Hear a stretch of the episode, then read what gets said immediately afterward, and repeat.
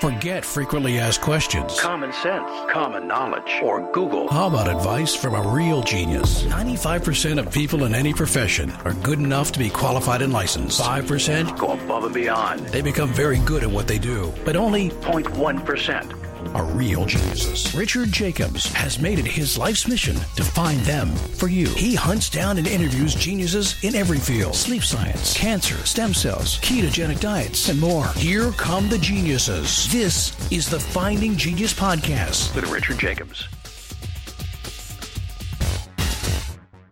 Hello, this is Richard Jacobs with the Finding Genius Podcast.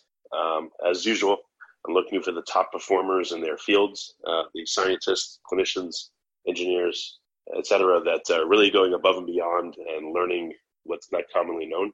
So today I have Ayanna Jones. Uh, she's a graduate student at Emory University. We're going to be talking about uh, the dynamics of the rhizosphere of plants, bacteria, and climate change. So, Ayanna, thanks for coming. Thank you for having me. Yeah, what, what is the rhizosphere? for people that don't know? Yeah, so the rhizosphere is a complex zone of soil um, surrounding plant roots um, with various interactions between plants, bacteria, and other microorganisms. Yeah, I've heard that uh, bacteria, I guess, will form in, I guess, plant created structures or maybe bacteria created structures called nodules. Mm-hmm. You know, on the roots, like what what does the uh, rhizosphere look like if you you know pull yeah. the plant out of the ground and looked? What would you see?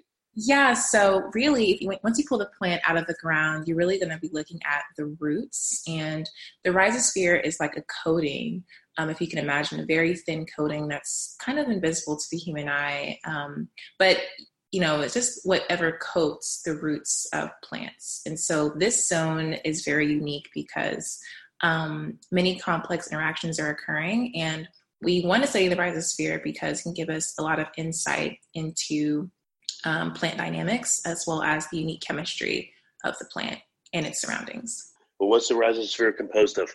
What's in it and what's it, how it's happening? Yeah, so the rhizosphere um, is mostly uh, composed of, you know, microorganisms um, and various other um, uh, channels, if you will, where these microorganisms can move throughout and really um, kind of uh, either assist with wounding processes or um, you know if a plant gets wounded just like humans um, it has its own unique mechanism in which microorganisms, microorganisms will come around and try to repair the plant if it can. And so um, you know other channels will allow other channels within the rhizosphere will allow um, the plant to uptake water and um, interact with other nutrients that may be in the soil. Um, so, this is really kind of like a cellular membrane, if you will, where um, the, the plants and the, the plant can communicate with the outside environment. So, what is the plant able to do with its root structure? What is able, what able what is it not able to do that the rhizosphere does for it? Have you has that been teased apart and figured out? Yeah, so, uh, and this is actually getting into what we are examining with our own research. Um, you know, the rhizosphere really allows, um, and you know, there are other ways that micro, microorganisms can, you know, interact with the plant, but specifically the rhizosphere is unique because um, it is such a complex zone. And um, ultimately, the rhizosphere is useful because it allows us, particularly in my lab and in, in the group, to um, examine um, the availability of various nutrients and produced by the plant and how this regulates cellular behavior at wounding versus non-wounding sites. And so for our research, this is interesting to us because um, this could be an analog for understanding other biological processes and how um, wounding occurs and how we can uh, repair wounding. Not only that, but also um, it's, a it's a myriad of applications, um, not only biologically but also environmentally, in regards to understanding how microorganisms can contribute to um, climate change and how understanding this unique sphere of the plant can help us um, with agricultural um, production and engineering better products to um, ultimately um, increase crop yields and reduce um, emissions into the atmosphere. So, are you studying how plants get hurt, or you know, yeah, or or is it all yeah. these things, or like how yeah, would it's all how would the root system of a plant be hurt? Yeah, it's all these things. So mostly we're looking at um, the kinetics of wounding and non-wounding sites um, of plants. What does that mean? How does a plant get wounded? How does it get hurt? How would this happen out in the you know in a field or in nature?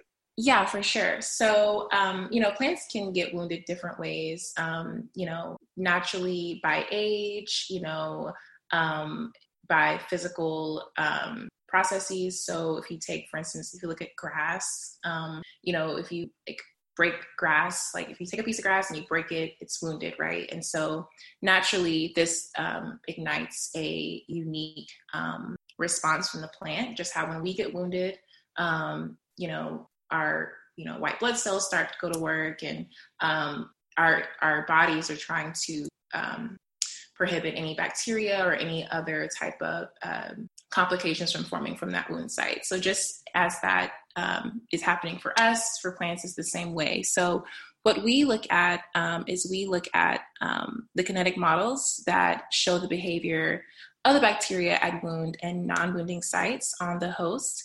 And um, we hope to uh, that this will help us determine the availability of oxygen and um, um, it, oxygen within the rhizosphere. Um, specifically, the bacteria that we're looking at migrate towards um, host cells and um, express pathogen genes. So we're really looking at um, the unique interplay between bacteria and pathogens in the rhizosphere and we use both computational and experimental methods to do so. Um, and so we hope to find, um, um, we hope to better understand the kinetics of the chemistry in the rhizosphere, because of course we, we, I am doing my PhD in chemistry, so um, it's still back to chemistry, but we hope to understand this and um, allow this to give us insight into um, other plants and um, allow us to further understand the role that this may have on climate change. So, if you understand what happens when a plant gets wounded, I mean, would this mean maybe you can harvest certain crops in a different way so as not to, you know, disturb their root systems to the point where they won't uh, be able to stay there and you know regrow? Maybe that's an application, or like what would what would an application be of what you learned? For sure. Um, so yeah, that is definitely one application. Another application is um, uh, crop engineering, and that's kind of what that is as well, where you can literally um, engineer pesticides or engineer other um, growth aids or other plant aids to uh, prevent any unwanted um, bacteria or unwanted wounding, if you will, of the plant. Um, Another application is, as I mentioned, climate change. We know that as climate change is occurring um, and as our populations are increasing, um, ultimately, you know, there's a shortage of land. And so it's important for us to take care of the crops and the land that we have. And so um, learning how to preserve the crops that we have is very important. And um, it, it, um, extending the lifetime of those plants and what they can give us is very important. So um, any type of plants or agricultural um, engineering can come out of this as well. Well, you mentioned climate change. Uh, are you studying what happens to the rhizosphere under, let's say, a higher carbon dioxide environment, or yeah. maybe greater soil acidity, or like what conditions would would model that that you can look at and see the effect? Yeah, for sure. That's great. So um, that is definitely something that we plan on doing in the future. Right now, we're definitely um, doing the basics and removing any type of un- un- unneeded variables at the moment. Our goal is to um, complicate the model, if you will, by adding other variables such as temperature, varying temperatures, or um, varying acidity, acidity levels in the soil. Um, because these are things that must be considered. You know, if you're thinking about various environments from various locations all over the world, um, there are different, um, um, you know, climates and things. So it's important to, you know, understand those variables and how they can affect um, our results. So, what are you working on literally right now in your research? What kind of experiments do you have running? What are you trying to figure out? Yeah, so at the moment, I am currently replicating um, work done by a previous postdoc, um, Olga Turan. And um, what she did is she initially um, you know, created an analog, if you will, by using various solvents to mimic what she see or what what would be happening within the rhizosphere in regards to um, the pathogens um, and the parasitic uh, plants. And so I'm currently replicating her work, and it's been very, very fun. Um, it's my first time actually growing plants in the lab to as an experiment, so I've been really enjoying that. Um, I'm currently growing sorghum, um, which is a um, relative to corn, actually. Um, I've never tasted sorghum, but um, I've heard it's okay. um, but sorghum is actually uh, common, commonly found in Africa, and um, people have, you know, been wanting to learn more about sorghum because, you know, for various reasons, you know, um, you know, Africa could be, it is a great um, place to grow um, uh, crops. And so I think that, you know, understanding sorghum could open a window into understanding other types of crops, uh, similar to sorghum and maybe dissimilar, but using the same methods, we could better understand other crops that we're growing. So, how do you differentiate between the bacteria that are necessary and commensal and mutualistic with a plant and what's you know pathogenic ones ones that aren't part of its normal like maybe call it microbiome. Yeah so the parasitic plants that we're looking at is the striga asiatica and the bacteria that we're studying is particularly for my experiment is the rhizobium radiobacter. That's the full name um, the full scientific name. Um, so the pathogens um, in this case um, rely on semagenesis and semagenesis is a eukaryotic wounding process. Um, and the pathogens rely on semagenesis to generate small molecules through redox. Um, and so that's basically what's happening. So um, we're looking to see how these two interact. And, um, you know, a lot is unknown actually. And so um, I'm curious to find out more about how uh, the, the parasitic plants and the bacteria um, interact and the unique chemistry that comes out of their interaction. Okay. Um, I mean, what functions in particular do bacteria seem to to have when they're you know in contact with the root system? Are they? I guess they're doing the nitrogen fixation. Like what what's what's common? Yeah, so um, when the bacteria um, ultimately comes into contact with the plants, um, it is using a unique process. So when a plant is wounded, um, various chemicals are being um, released. And so our goal still is to learn more about um, what happens when the bacteria um, are interacting with the plants. We believe that um, they are um, kind of um, living, you know, on the on the plant and attracted to the chemicals that the plant is releasing as it's being wounded. But we don't really yet know. we don't yet know what exactly is going on and how they're benefiting from that. And so hopefully our research will show, um, you know, how they're using these chemicals and like what benefit it is to them. And are you doing this just for uh, sorghum or for a bunch of plants? Like, are there? Yeah. So you know, uh, amongst plants, are there very different types of root systems and uh, you know interactions, or is it pretty similar across a certain class at least of plants? Yeah. So as of now, I'm only looking at the sorghum. Um, there is um, other literature that um, that where people are using other types of plants. Um, plants typically uh, fall into you know two main categories, um, and so uh, we're using we're sticking to um, uh, monocots, if you will, um, more so than which means that we're sticking to plants that like grass and uh, tobacco. And so ultimately, we want to understand that first. And in the future, we will definitely be looking at um, plants of other classes, more complex plants, if you will, maybe that have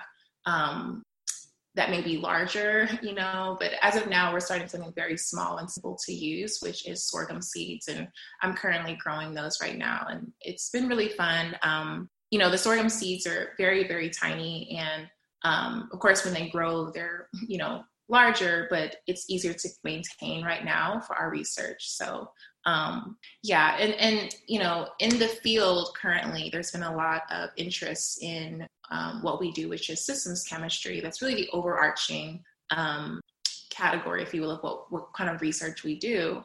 Um, and systems chemistry is ultimately just looking at how systems um, operate, you know, um, over a period of time. And so um, we look at the rhizosphere as one large organ that is operating over, you know, you know, a period of time, obviously, that has many interactions. And it's our goal to understand the various interactions that are at play and how this ultimately benefits or um, does not benefit the rhizosphere. What about, uh, you know, fungi that are there? I, have heard that, uh, you know, that's a very important role as well, not just the bacteria, but the funguses that are there. Yeah, so um, I'm not sure actually. Um, I assume that fungi or any other type of um, organism or you know that's that's surrounding the rhizosphere will definitely have some impact. I think that the addition of the fungi varies it has a different impact varying on the plant type or you know the environment. For some plants, and I'm not sure which plants these are, but I'm assuming for some plants the fungi could definitely benefit by providing various nutrients or um, protection from other types of organisms. But for others, you know, if it's if the fungi is placed in a system that is unnatural to the fungi or the plant, it could harm the plant in various ways. So, um, you know, I think for our research, um, I don't see fungi being a a large um, part of you know the system, but um, it may be in, in the future as we uh, scale up the types of plants that we're looking at. Okay, it makes sense. Well, very good. What's the best way for people to, uh, you know, maybe get a glimpse into what you're doing? I don't know if there's any papers you put out or, you know, just to uh, to see what the lab's doing. Yeah, of course. So um, right now, I'm a first year graduate student, so I have not yet published anything in this just yet. Um, but if people are interested, they should definitely visit um, our lab's website, lynnlabemory.com. L Y N N L A B E M O R Y dot com. And there you'll be able to find more about our group and various literature that we publish um, on this research and other work that, that happens in our group. Okay, very good. Well, I appreciate you coming. And, uh, you know, I know I'm sure there's a ton going on there that uh, a lot of people have to work on to figure out. So mm-hmm. I guess I think people think of plants as really simple things, but I mean, from what I've learned, they're like incredibly complex. So yeah, and, and that's what, yeah, I've definitely learned that as well. And um, I, there's also other applications that I did mention the astrobio- astrobiological component, which understanding systems chemistry um, in both uh, plant microbiology as well as astrobiology. Um, and so there's lots of things um, that you can take away different subfields. Um, so, well, very good. Thanks for coming on the podcast. I appreciate it. Thank you. You've been listening to the Finding Genius podcast with Richard Jacobs. If you like what you hear, be sure to review and subscribe to the Finding Genius podcast on iTunes or wherever you listen to podcasts. And want to be smarter than everybody else? Become a premium member at findinggeniuspodcast.com. This podcast is for information only. No advice of any kind is being given. Any action you take or don't take as a result of listening is your sole responsibility. Consult professionals when advice is needed.